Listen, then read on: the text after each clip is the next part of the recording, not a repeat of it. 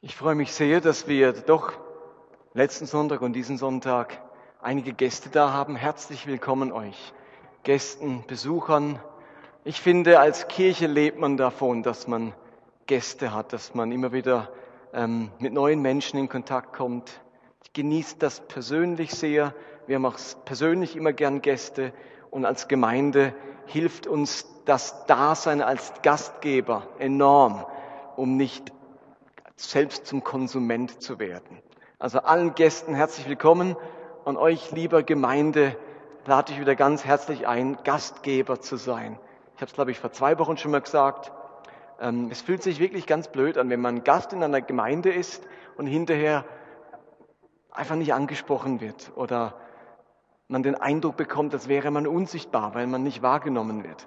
Deswegen können wir uns auch heute wieder darin üben, Gäste willkommen zu heißen, Gastgeber zu sein. Und manch einer sagt mir dann immer, aber ich weiß ja gar nicht, dann sage ich zu jemand, äh, willkommen bei uns in der Gemeinde, bist neu. Und dann sagen die Leute, nee, ich bin schon ein Dreivierteljahr da.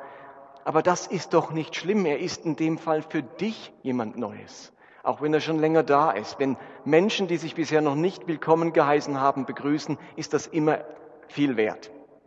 Und um so jemand ganz Neues, um einen Gast, den man zum ersten Mal trifft, geht's auch heute in der Predigt mit, der, mit dem Titel und Action, so heißt unsere Serie.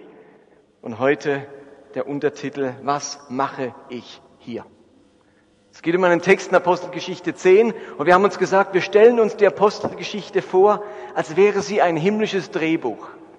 In dieser Apostelgeschichte ist ungeheure Action geboten. Also wenn man die durchliest, von vom ersten bis zum 28. Kapitel, da läuft immer etwas, da geht was, da ist Action da. Der Gott des Himmels gebraucht seine Kinder, seine Königskinder, seine Nachfolger, um auf diesem Planeten etwas zu ändern. Es ist Action. Man spürt in dieser Apostelgeschichte ein leidenschaftliches Christsein, eine Unmittelbarkeit Gottes, eine Präsenz des Heiligen Geistes. Und wir wünschen uns das als Gemeinde und als Einzelne. Wir haben jetzt ein halbes Jahr, letztes Jahr vom Comeback gesprochen und dieses Jahr wollen wir Schritt für Schritt auf ein Comeback zugehen. Und wir haben uns diese Serie rausgesucht, um ein wenig durch die Apostelgeschichte etwas mitzubekommen von der Leidenschaftlichkeit und der Action, die in unserem Leben herrschen kann so wie damals im Leben der ersten Christen. Und ich möchte euch nicht alle Verse von Kapitel 10 vorlesen. Es ist übrigens so ein reichhaltiger Text, dass ich nächsten Sonntag nochmal eine Predigt über dieses Kapitel mache und einem ganz anderen Aspekt. Aber ich lese heute mal ab Vers 1 vor. Und da steht Folgendes. In Caesarea lebte ein römischer Offizier namens Cornelius, ein Hauptmann der zum sogenannten italischen Regiment gehörte. Cornelius war ein frommer Mann, der mit allen, die in seinem Hause lebte, an den Gott Israels glaubte. Er gab großzügige Spenden für die Bedürftigen in der jüdischen Bevölkerung und betete treu und regelmäßig. Eines Tages, gegen drei Uhr nachmittags, hatte Cornelius eine Vision. Klar und deutlich sah er, wie ein Engel Gottes zu ihm ins Zimmer trat. Cornelius, hörte er ihn sagen. Erschrocken starrte Cornelius den Engel an. Was ist, Herr? fragte er. Der Engel erwiderte, Gott hat deine Gebete gehört und hat gesehen, wie viel Gutes du den Armen tust. Darum schicke jetzt einige Männer nach Joppe zu einem gewissen Simon mit dem Beinamen Petrus und bitte ihn, zu dir zu kommen. Während die, wahrscheinlich die Soldaten oder Bediensteten von diesem Cornelius unterwegs sind nach Joppe, hat dieser Petrus zur gleichen Zeit eine himmlische Vision, die ihn darauf vorbereitet, mit diesen Soldaten mitzugehen zu Cornelius. Das Problem war nämlich, dass es einem jüdischen Mann verboten war, in das Haus eines Heiden zu gehen. Und Gott hat ihn durch eine himmlische Vision vorbereitet. Als die Männer kommen, geht Petrus mit. Und wir lesen weiter in Vers 29. Da ist Petrus jetzt angekommen bei Cornelius. Und da heißt es, Petrus sprach, ich bin eurer Einladung ohne Widerrede gefolgt. Aber jetzt möchte ich doch gern erfahren, warum ihr mich gerufen habt. Cornelius antwortete, Es war vor drei Tagen, ungefähr zur selben Zeit wie jetzt. Ich betete hier im Haus zur Gebetszeit um drei Uhr nachmittags, als plötzlich ein Mann in leuchtendem Gewand vor mir stand und sagte, Cornelius, Gott hat deine Gebete erhört und er will dir das Gute vergelten, das du den Armen getan hast. Schicke darum Boten nach Joppe und lass Simon mit dem Beinamen Petrus zu dir bitten. Er ist Gast beim Gerber Simon unten am Meer. Da habe ich sofort zu dir geschickt und ich freue mich, dass du gekommen bist. Nun sind wir alle hier vor Gott versammelt und bereit zu hören, was der Herr dir aufgetragen hat. Soweit die Geschichte. Die Hauptpersonen unserer Geschichte sind Petrus und Cornelius. Ich glaube, Petrus ist uns weitgehend bekannt. Lass mich ein paar Worte zu diesem Cornelius sagen. Cornelius war Bedienst oder ein, ein Hauptmann, ein, ein, da kommen wir gleich dazu, ich erkläre das gleich, war auf alle Fälle Teil der römischen Armee. Er war Heide. Höchstwahrscheinlich Römer, aber es ist auch möglich, dass er aus einem anderen Land stammte. Auf alle Fälle war er im Dienst der römischen Armee und war Heide. Und in dieser Armee war Cornelius Hauptmann. Lateinisch steht hier im Text Centurio. Habt ihr vielleicht in so alten Jesus-Filmen schon mal gesehen, Centurio? Und ähm, die haben dann irgendwie so einen Helm mit so einem Haarbüschel da oben. Ein Centurio war er. Und den Aufbau der römischen Armee muss man sich folgendermaßen vorstellen. Da gab es als oberste Einheit in der Armee eine Legion. Es gab mehrere Legionen. Und die so und so vielte Legion, die kämpfte dann gegen die Germanen und die Legion kämpfte in Ägypten und diese Legion kämpfte was weiß ich wo. Legionen, die größte Einheit. Jede Legion bestand aus zehn Kohorten. Die Kohorten waren Unterabteilungen einer Legion. Und da, da jede Legion bestand aus zehn. Und nun bestand jede einzelne Kohorte aus sechs Hundertschaften. Okay? Sechs Hundertschaften pro Kohorte. Also 600 mal 10 sind wie viel? 6000 Mann waren in einer Legion. Und jede Kohorte, also jede, Entschuldigung, jede Hundertschaft wurde von einem Centurio befohlen. Wenn wir also mit noch einmal Klick sehen wir, einer dieser Sterne, also einer dieser Hundertschaften, wurde angeführt von Cornelius. Das könnte man sagen, das ist ein kleiner Fisch, aber andererseits 100 Mann unter sich haben, das ist schon was zur damaligen Zeit. So eine Hundertschaft, die jetzt hier in der Stadt, in der Stadt Caesarea stationiert war, die hatte zum einen militärische Aufgaben, aber zum anderen auch die Aufgaben der, der Polizei, die Funktion einer Polizei. Diese Kohorte, äh, diese Hundertschaft war Militär und gleichzeitig Polizei.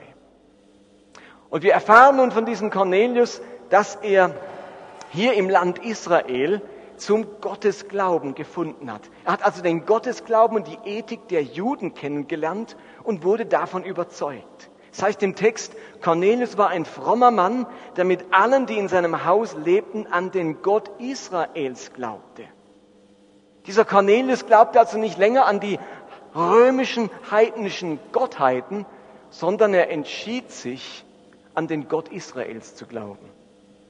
Aufgrund seiner beruflichen Stellung war es ihm nicht möglich, zum Judentum überzutreten. Dann hätte man ihn Proselyt genannt. Ein Proselyt war ein Heide, der zum Judentum übergetreten ist, sich beschneiden ließ und jetzt Jude wurde. Aber nicht von Geburt aus, so ein genannter Proselyt.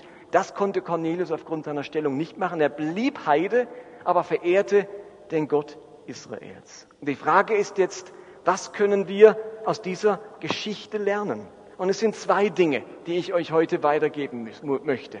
Zum einen möchte ich euch an der Geschichte verdeutlichen, was erregt Gottes Aufmerksamkeit. Mit was errege ich Gottes Aufmerksamkeit?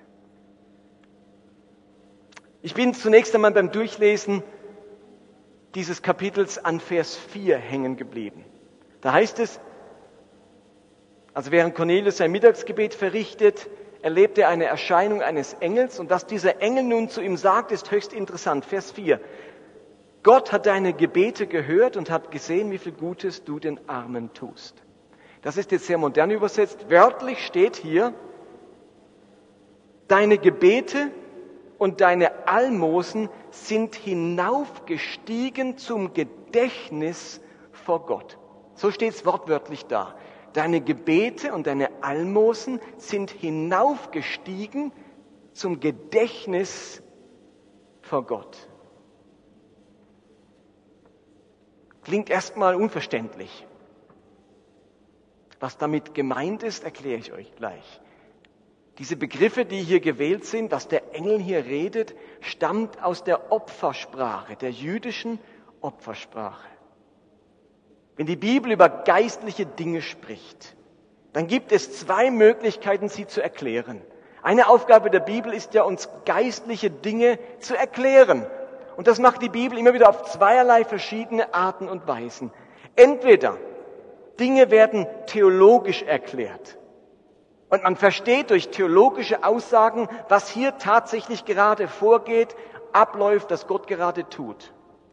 Oder spirituelle Dinge werden in bildhafter oder veranschaulichender Sprache erklärt, wodurch dann keine wirklichen theologischen Aussagen gemacht werden, aber man kann sich besser vorstellen, was eigentlich passiert. Jesus hat beides gemacht. Er hat theologische Aussagen gemacht und er hat auch in Bildern gesprochen. Jedes Gleichnis macht keine wirklich theologische Aussage, es erklärt in einem Bild, was eigentlich Gott meint oder Gott denkt. Lasst mich euch ein Beispiel machen. So eine klassische theologische Aussage finden wir zum Beispiel im Römerbrief. Da finden wir übrigens ganz viele davon, deswegen ist der Römerbrief auch ziemlich anspruchsvoll. Da heißt zum Beispiel in Römer 5, Vers 19, da erklärt Paulus auf theologische Weise, unsere Erlösung, unsere Rechtfertigung durch Christus. Und er sagt, denn wie durch des einen Menschen Ungehorsam die vielen in die Stellung von Sündern versetzt worden sind, so werden auch durch den Gehorsam des einen die vielen in die Stellung von Gerechten versetzt. Hui, den hätten wir jetzt am besten vor sich, dann wird man ihn eher verstehen. So ein theologischer Satz ist manchmal ganz schön anspruchsvoll. Und wir denken, ach, könnt ihr es nochmal sagen, was das genau bedeutet? Und, und plötzlich sagen okay, ich mache euch ein Beispiel, ein Vergleich, ein Bild. Und, und plötzlich verstehen wir es besser. Und hier in unserer Stelle passiert das Gleiche. Dieser Engel wählt eine bildhafte Sprache aus dem Opfersystem, um Cornelius etwas Theologisches zu erklären. Dieser Abschnitt bedient sich also der Sprache des Opfersystems. Und wenn Juden früher Opfer auf dem Altar darbrachten und der Rauch des brennenden Tieres aufstieg, dann haben die Juden sich vorgestellt, dass dieser Rauch die Aufmerksamkeit Gottes auf sich zieht. Und wir kennen das ja auch. Rauch zieht sofort Aufmerksamkeit auf sich. Wir alle halten doch sofort inne, wenn uns der Geschmack von Rauch in unserer Wohnung in die Nase steigt und überprüfen, ob es nicht irgendwo brennt, oder? Ihr kennt das ja, Fischers. Also Rauch, da denkt man sich sofort, das ist nicht normal. Irgendjemand macht hier im Haus ein Lagerfeuer, ist nicht gut. Also wenn ich Rauch im Haus rieche, dann erregt das sofort meine Aufmerksamkeit. Oder genauso halten wir inne, wenn wir etwas Positives riechen. So der Duft eines wunderbaren Parfüms, der an uns vorbeistreicht und wir schauen, woher kam das? Oder einige Restaurants pusten ihren aus der Küche gute Gerüche auf die Straßen. Man läuft vorbei und denkt, oh, da läuft mir schon das Wasser im Mund zusammen. Also Geruch, Rauch erregt unsere Aufmerksamkeit. Und genauso sollte jetzt der Rauch von den Opfern der Juden sie in Gottes Erinnerung führen und seine Aufmerksamkeit auf sie als Volk oder als Opfernde lenken. So heißt zum Beispiel im dritten Buch Mose Kapitel 2, und der Priester soll das Gedenkopfer, der Erinnerungsopfer von dem Zerstoßenen und von dem Öl mit dem ganzen Weihrauch in Rauch aufgehen lassen als ein Feueropfer für den Herrn. Und Gott erregt dann dieses, dieser Rauch seine Aufmerksamkeit. Also diese Ausdrucksweise erklärt nicht theologisch, was beim Opfer abläuft, aber sie gibt uns eine Vorstellung, wie wir uns das Opfer besser verstehen und vorstellen können. Dieser Vers in der Apostelgeschichte gibt uns demnach eine Antwort auf die Frage, was eigentlich Gottes Aufmerksamkeit erregt. Wie bekomme ich Gottes Aufmerksamkeit? Was bewegt Gott? Was kommt bei Gott an? Kann ich ganz direkt fragen, wortwörtlich, was kommt bei ihm an? Wie komme ich Gott nah? Jakobus schreibt in seinem Brief, naht euch zu Gott, so naht er sich zu euch. Und dieser Text verrät uns jetzt eben, wie man sich Gott nahen kann, wie man seine Aufmerksamkeit erregen kann. Und das sind zwei Dinge, die hat Cornelius gemacht und die haben bei Gott Aufmerksamkeit erregt. Und diese zwei Dinge sind Gebet und Almosen. Und ihr versteht es hoffentlich richtig. Es geht nicht darum, Gottes Aufmerksamkeit erregen zu müssen, weil er in seiner Vergesslichkeit sonst nicht mehr wahrnimmt, dass wir da sind. Schließlich dass Gott so ein verkalkter alter Herr ist und dann muss man wieder mal Rauchzeichen machen, dass Gott denkt, oh, da gibt es ja noch Menschen. Es ist ja nicht Gottes Vergesslichkeit. Aber wenn wir eben das tun, dann berührt das Gott. Dann zeigt das etwas über den Zustand unserer Seele und unseres Herzens und es bewegt Gott, es erregt seine Aufmerksamkeit. Und das eine ist eben das Gebet. Ihr Lieben, wir können uns 100 geistliche Dinge ausdenken, 100 geistliche Übungen, die individuell auf unser geistliches Leben und unsere Lebensbedingungen zugeschnitten sind. Am Ende bleibt es dabei, dass Gebet immer noch die einfachste und schlichteste Form ist, sich Gott zu nahen und seine Aufmerksamkeit zu erregen. Lass mich das nochmal sagen. Bei allen geistlichen Übungen, die man jetzt maßgeschneidert für sich herausfinden kann, ist und bleibt das Gebet die simpelste und wirkungsvollste Sache, Gottes Aufmerksamkeit zu erregen. Und es spielt keine Rolle, ob wir dabei anbeten, Gott danken oder ihm unsere Bitten und, und unsere Flehen entgegenwerfen. Gebet erregt Gottes Aufmerksamkeit. Gebet bewegt sein Herz. Am Ende machen es nicht neue Techniken, neue Formen, neue Lieder, bessere Predigten, ausgefeilte Strukturen, schöne Gebäude oder sonst etwas, das Kirchen und das Christsein lebendig und vital und attraktiv ist. Es macht das Gebet. Wir nahen uns zu Gott immer noch am wirkungsvollsten durch Gebet. Naht euch zu Gott, dann naht er sich zu euch.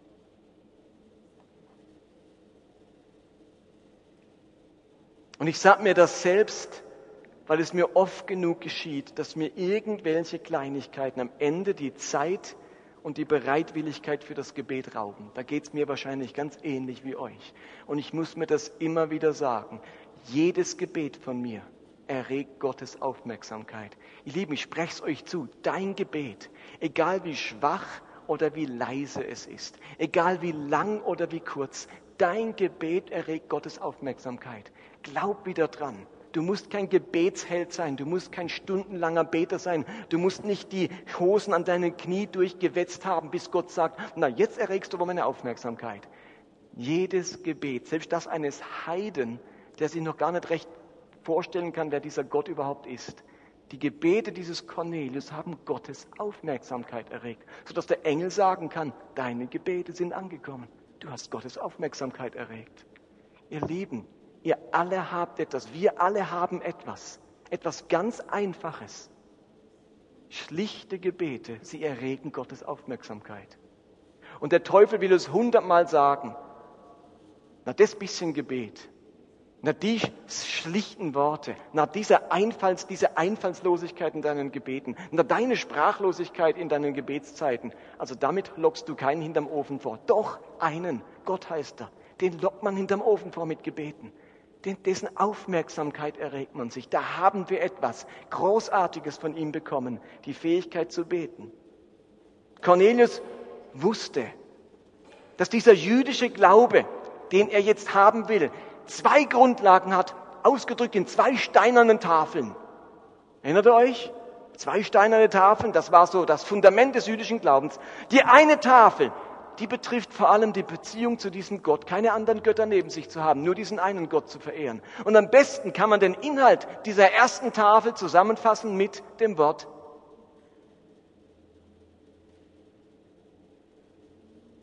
Jemand eine Idee?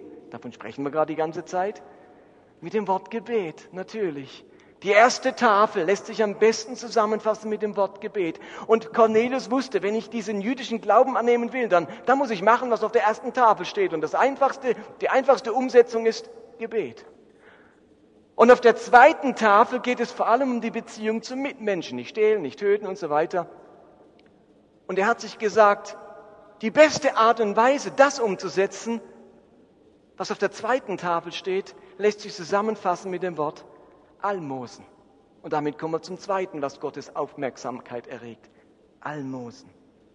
Das griechische Wort Elemoi, ich habe es hier griechisch aufgeschrieben, Elemosyne, Eleemosyne, griechisches Wort für Almosen, bedeutet wörtlich, kommt vom Wort Barmherzigkeit und heißt eigentlich wörtlich Taten oder Werke der Barmherzigkeit. Also ein Almosen ist so ein altes Wort. Bei Almosen denken wir immer gleich an, den, an die zwei Franken, die ich dem Penner in den Beutel werfe. Almosen heißt wörtlich Werke der Barmherzigkeit. Taten der Barmherzigkeit. Wo immer wir Werke der Barmherzigkeit tun, erregen wir Gottes Wohlgefallen und Aufmerksamkeit. Zur Zeit von Cornelius bedeutete Elemeosyne vor allem Barmherzigkeit an jüdischen Mitmenschen der jüdischen Gemeinde etwas Gutes tun. Und Cornelius konnte das auf zweifache Weise erfüllen. Zum einen durch Spenden, finanzielle Beiträge an die jüdische Gemeinde in Caesarea. Das andere war natürlich ganz praktisch. Er als Chef der Polizei konnte dafür sorgen, dass die Juden in Caesarea anständig und fair behandelt wurden. Und beides hat er getan und beides ist angekommen. Nicht nur bei Gott, auch bei der Bevölkerung. Es heißt nämlich im Text, dass, sie, dass er im hohen Ansehen stand bei der jüdischen Bevölkerung von Caesarea. Somit ist das Erste, was wir von Cornelius lernen können, die Tatsache, dass Jüngerschaft und dass der wahre Gottesdienst eigentlich sehr simpel ist. Sie bestehen aus treuem Gebet und einem Leben voller Taten der Barmherzigkeit. In Jakobus 1, Vers 27 steht, Witwen und Waisen in ihrer Not zu helfen. Ein Werk der Barmherzigkeit und sich vom gottlosen Treiben dieser Welt nicht verführen zu lassen. Das ist wirkliche Frömmigkeit, mit der man Gott, dem Vater, dient. Ich könnte auch sagen, diese Dinge erregen seine Aufmerksamkeit. Und ich überlasse es eurer Fantasie zu überlegen, was das für euren Alltag heißt. Wie kannst du das Gebet wieder zu einem wesentlichen Element deines Glaubenslebens machen? Und lass mich hier etwas ganz Wichtiges anfügen. Ich glaube, dass die Freikirchen sich mit ihrer Gebetspraxis oft überfordern. Was will ich damit sagen? Es war ungefähr 1700, 1800 Jahre üblich, dass man in der Hauptsache liturgische Gebete gesprochen hat. Man hat das gebetet, was andere einmal aufgeschrieben haben. Und erst seit wenigen Jahrhunderten, vor allem mit dem Aufkommen des Pietismus, hat sich das Christentum so entwickelt, dass vor allem in den Freikirchen wir es gar nicht mehr gewohnt sind, liturgische Gebete zu sprechen, einen Psalm zu beten oder einen anderen Text zu beten. Wir beten andauernd eigene Gebete, eigenformulierte Gebete. Und manchmal überfordern wir uns mit dieser jungen Tradition, dass jeder seine eigenen individuellen Gebete sprechen muss, sein Innerstes erforschen muss, um angemessen zum Ausdruck zu bringen, was ihn beschäftigt. Viele Jahrhunderte hat es den Menschen genügt, dass der Großteil ihrer Gebete aus vorformulierten Gebeten bestand. Man war dankbar für große Theologen und für Dichter, die wunderbare Gebete formuliert hatten in denen man sich wiedergefunden hat, die tatsächlich zutiefst ausgedrückt haben, was einen beschäftigte, ohne selbst dauernd um eigene Wörter und Formulierungen ringen zu müssen. Dieser Reichtum an vorhandenen Gebeten, die, unsere Sprachlo die unserer Sprachlosigkeit aufhelfen, ist uns sehr verloren gegangen. Versteht ihr, was ich meine?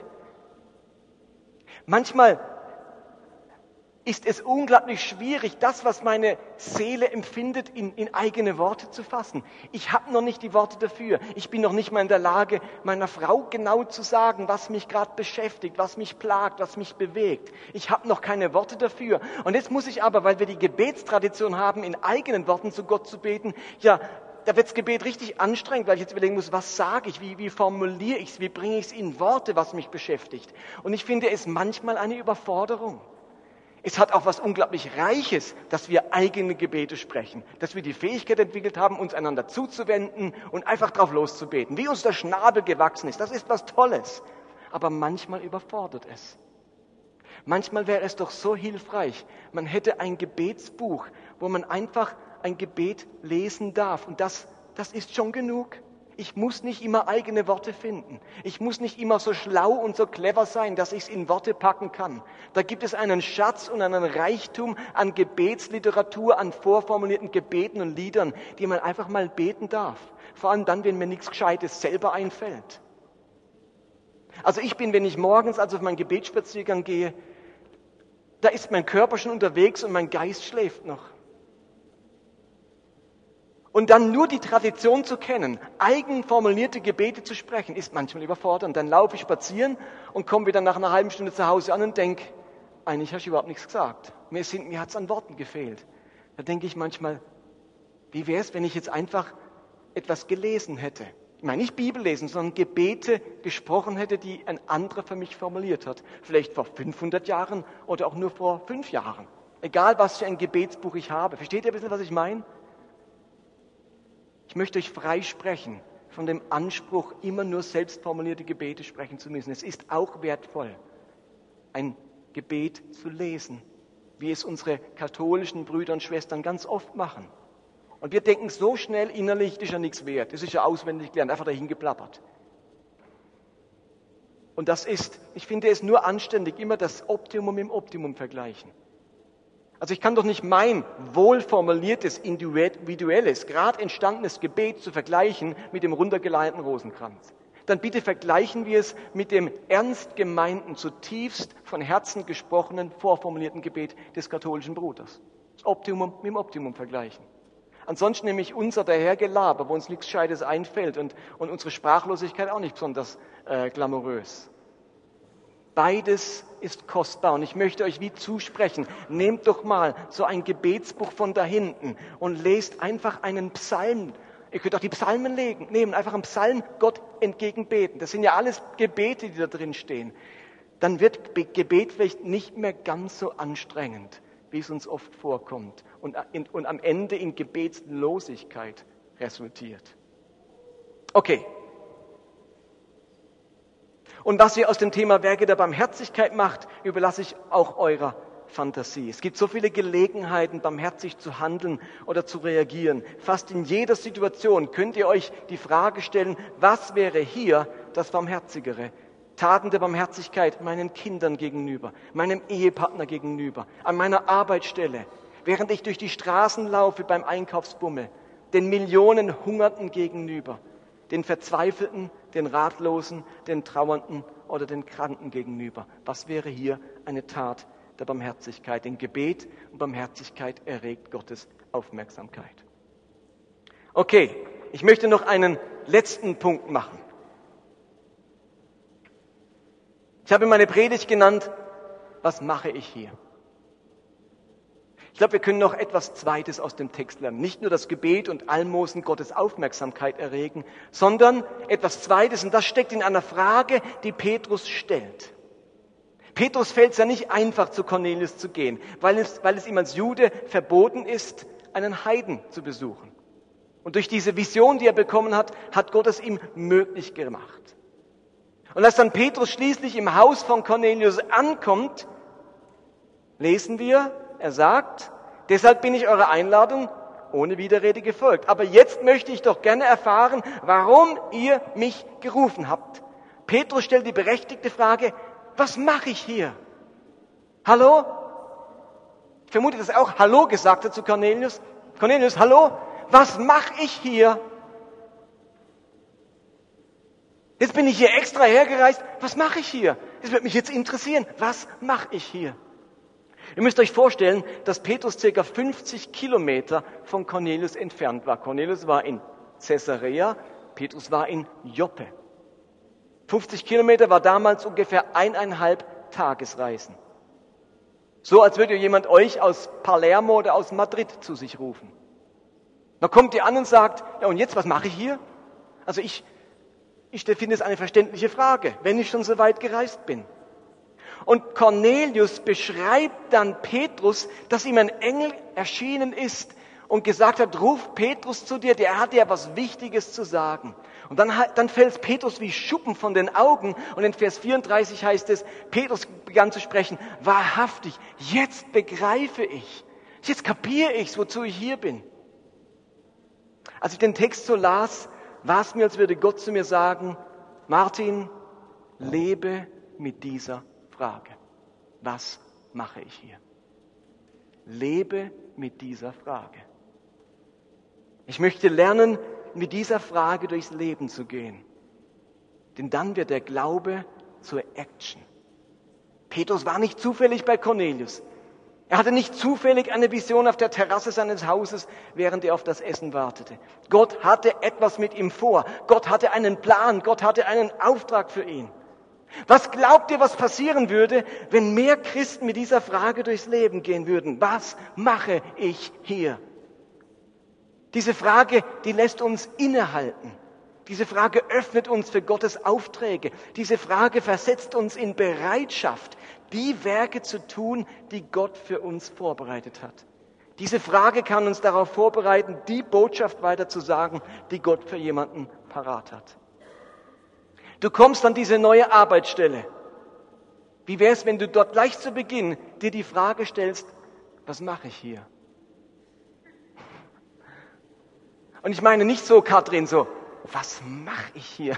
Sondern, Gott, was mache ich hier? Und logisch, die Frage ist nicht eine Frage als Arbeitskraft dieses Unternehmens, denn darauf ist die Antwort ja klar, mach deine Arbeit, wo auch immer du jetzt gerade bist, in der Bäckerei, in der Chemie oder irgendwo.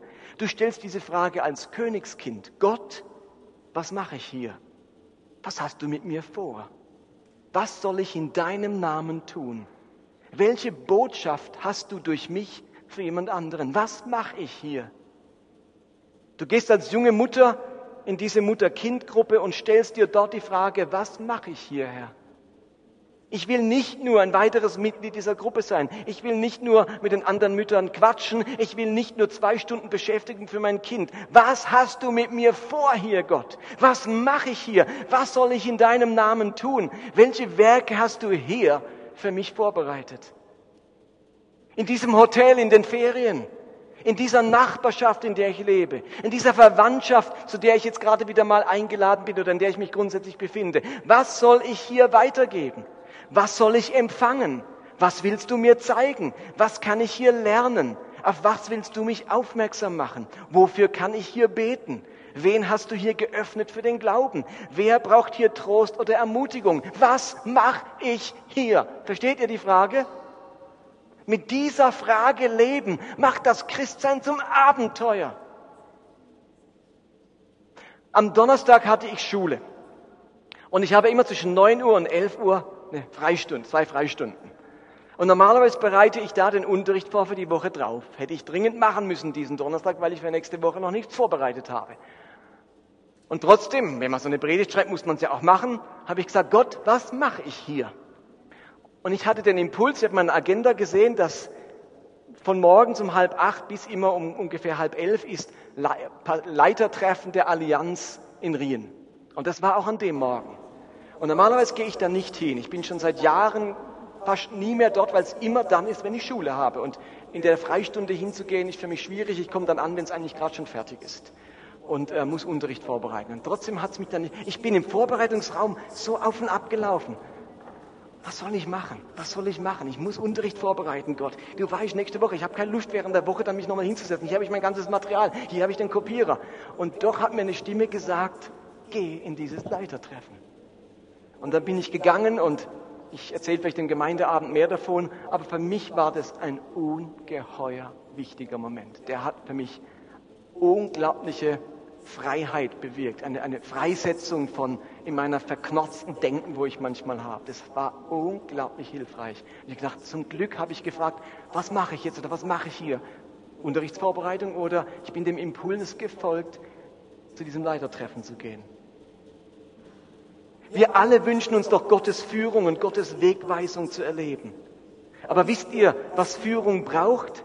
Es braucht ein Leben mit dieser Frage, was soll ich hier machen? Es braucht Offenheit, Bereitwilligkeit und Aufmerksamkeit. Stellt euch vor, wir alle würden in die kommende Woche gehen mit dieser Frage. Morgen früh an der Arbeitsstelle. Herr, was soll ich hier machen? Morgen Nachmittag in der Tram oder im Zug auf dem Nachhauseweg. Herr, was soll ich hier machen? Morgen Abend bei der Einladung bei Freunden. Herr, was soll ich hier machen? Morgen früh um 7.20 Uhr habe ich Krankengymnastik. Und wenn ich dort bin, will ich sagen, Herr, was mache ich hier? Und wisst ihr was? Vielleicht mache ich nur Krankengymnastik. Vermutlich machen wir in den meisten Fällen nur das, wozu wir wirklich da sind. Krankengymnastik oder wenn ich Mikro bin einkaufen, machst du einkaufen. Und wenn du zu den, was weiß ich, du machst das, was du normalerweise machst. Aber diese Frage eröffnet uns die Möglichkeit, dass wir vielleicht auch noch etwas anderes machen. Vielleicht treffe ich morgen früh bei der Krankengymnastik jemand aus dem Dorf, den ich schon lange nicht mehr gesehen habe. Und die Frage, hey, wie geht's dir, was machst du, was, was, drückt denn dich der Schuh, wenn du hier in der Krankengymnastik bist? Bringt uns ein Gespräch, vielleicht kann ich für die Person beten. Wer weiß, was passiert. Aber ich muss mit dieser Frage leben, versteht ihr? Sonst passiert nämlich gar nichts, sonst gehe ich in die Krankengymnastik und gehe wieder heim. Die Frage, was mache ich hier, eröffnet mich für die Werke, die Gott für mich vorbereitet hat. Und es könnte uns passieren, dass wir wie Petrus unsere Komfortzone verlassen müssen. Er musste 50 Kilometer weit reisen, eineinhalb Tagesreisen. Vielleicht kostet uns das, was wir tun sollen, auch Aufwand oder Zeit oder Geld. Und Petrus musste an einen Ort gehen, nämlich zu Heiden, den er freiwillig niemals aufgesucht hätte, in das Haus eines Heiden.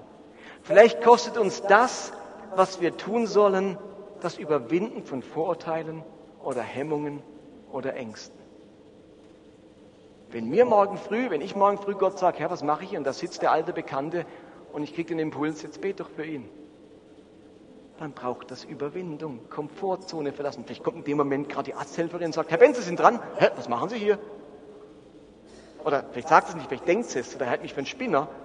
Oder ich bete für den und nichts passiert. Hält er mich auch noch für einen Spinner. Komfortzone verlassen. Aber das musste auch Petrus. Er musste in das Haus eines Heiden. Er musste Energie aufwenden. Aber die Frage des Petrus was soll ich hier tun? Und sein Verlassen seiner Komfortzone. Ihr Lieben, wisst ihr, was das war? Das war der Beginn der Heidenmission. Dank dieser Frage des Petrus können wir alle heute gläubig sein.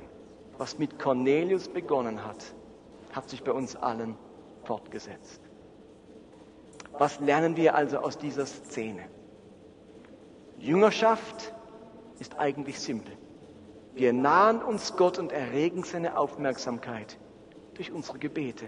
Egal ob vorformuliert oder selbst gesprochen, egal ob kurz oder lang, stark oder schwach.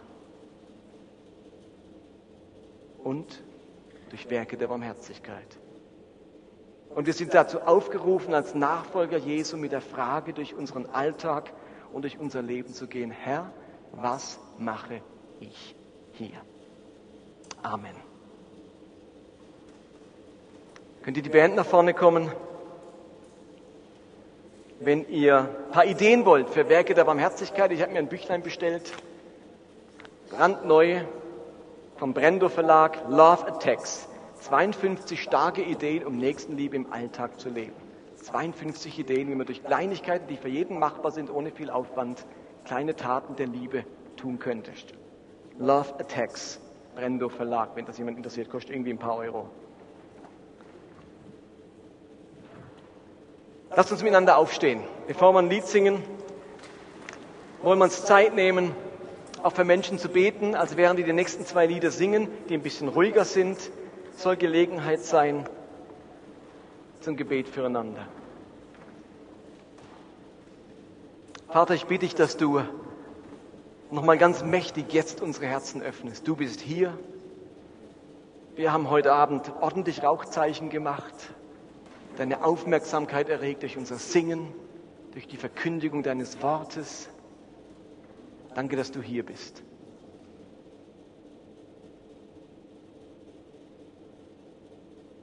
Heiliger Geist, ich bitte dich, dass du jetzt an unseren Herzen wirkst. Komm und berühre uns. Ich danke dir für diesen mutigen Petrus, der seine Komfortzone verlassen hat und sich die Frage gestellt, was mache ich hier?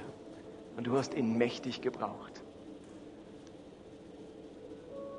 Und ich möchte dich einladen, wenn du heute Abend hier bist und sagst, ich wünsche mir mit dieser Frage zu leben. Ich möchte das nicht vergessen. Ich möchte eine neue Wahrnehmung bekommen. Ich möchte, dass Gott mir mein Ohr öffnet, dass er mich aufmerksam macht für das, was er für mich bereit hat. Dann lade ich dich ein, dass wir gern für dich beten würden. Dass dein Alltag erfüllt sein darf von den Werken, die Gott für dich vorbereitet hat. Gott hat dich mit etwas beschenkt. Du hast etwas, das Gott dir gegeben hat. Die Fähigkeit zuzuhören, mitempfinden, einen guten Rat, Weisheit, die Fähigkeit zu beten, was auch immer es ist. Du bist beschenkt, um zu schenken. Und damit wir nicht im Trüben fischen, was wir schenken sollen, dürfen wir mit dieser Frage leben, was mache ich hier? Und wir würden gerne für Einzelne beten, die sagen, okay, ich mache mich parat für ein Abenteuer. Morgen soll es losgehen. Vielleicht heute Abend noch, wenn du irgendwo hingehst. Was mache ich hier? Wenn du gerne hättest, dass wir für dich beten, dann komm doch jetzt nach vorne, wie wir das jeden Sonntag machen. Und vor allem bitte ich das Gebetsteam, gerade nach vorne zu kommen und für all die zu beten, die sich Gebet wünschen. Also die vom Gebetsteam, kommt doch gerade nach vorne. Und wenn du gerne einen Segen hättest, dass du Gottes Stimme mehr hörst in deinem Alltag und dass Gott dich gebraucht, um die Werke zu tun, die er für dich vorbereitet hat, dann komm doch auch gerade jetzt nach vorne und wir beten für dich. Und ich würde gerne noch für eine zweite Gruppe beten. Für all die, die am Kämpfen sind mit ihrem Gebetsleben. Und die merken, hey, das hat mich so angesprochen, ich würde so gern beten, aber ich merke, es überfordert mich so oft zeitlich, aber auch inhaltlich. Ich bin so oft sprachlos, ich habe Zweifel. Ich würde gern für dich beten, dass Gott dir dich neu freisetzt fürs Gebet, dir neu Mut schenkt und den ganzen Ballast an Frustration dir wegnimmt. Es wäre so schade, wenn diese Wand der Gebetslosigkeit oder der Gebetshindernis in deinem Leben bleibt. Wenn du dir wünschst, dass wir für dich beten, dass ein neuer Aufbruch in deinem Gebetsleben stattfindet, dann lade ich dir ein, nach vorne zu kommen. Gerade jetzt. Und wir machen das, weil wir glauben, dass Gott eingreift, nicht weil hier vorne die tollsten und besten Christen sind, die es nur gibt. Und wenn die beten, passiert alles. Wir erwarten es von Gott. Und wir nehmen uns Zeit füreinander zu beten. Bleibt einfach hier vorne, bis für euch gebetet wurde. Und während den Liedern könnt ihr gerne noch nach vorne kommen. Wir sind jetzt die nächsten zwei Lieder wirklich für euch da. Vater im Himmel, dank dir, dass du jetzt wirkst. Wir erwarten deine Hilfe und dein Eingreifen im Namen Jesu.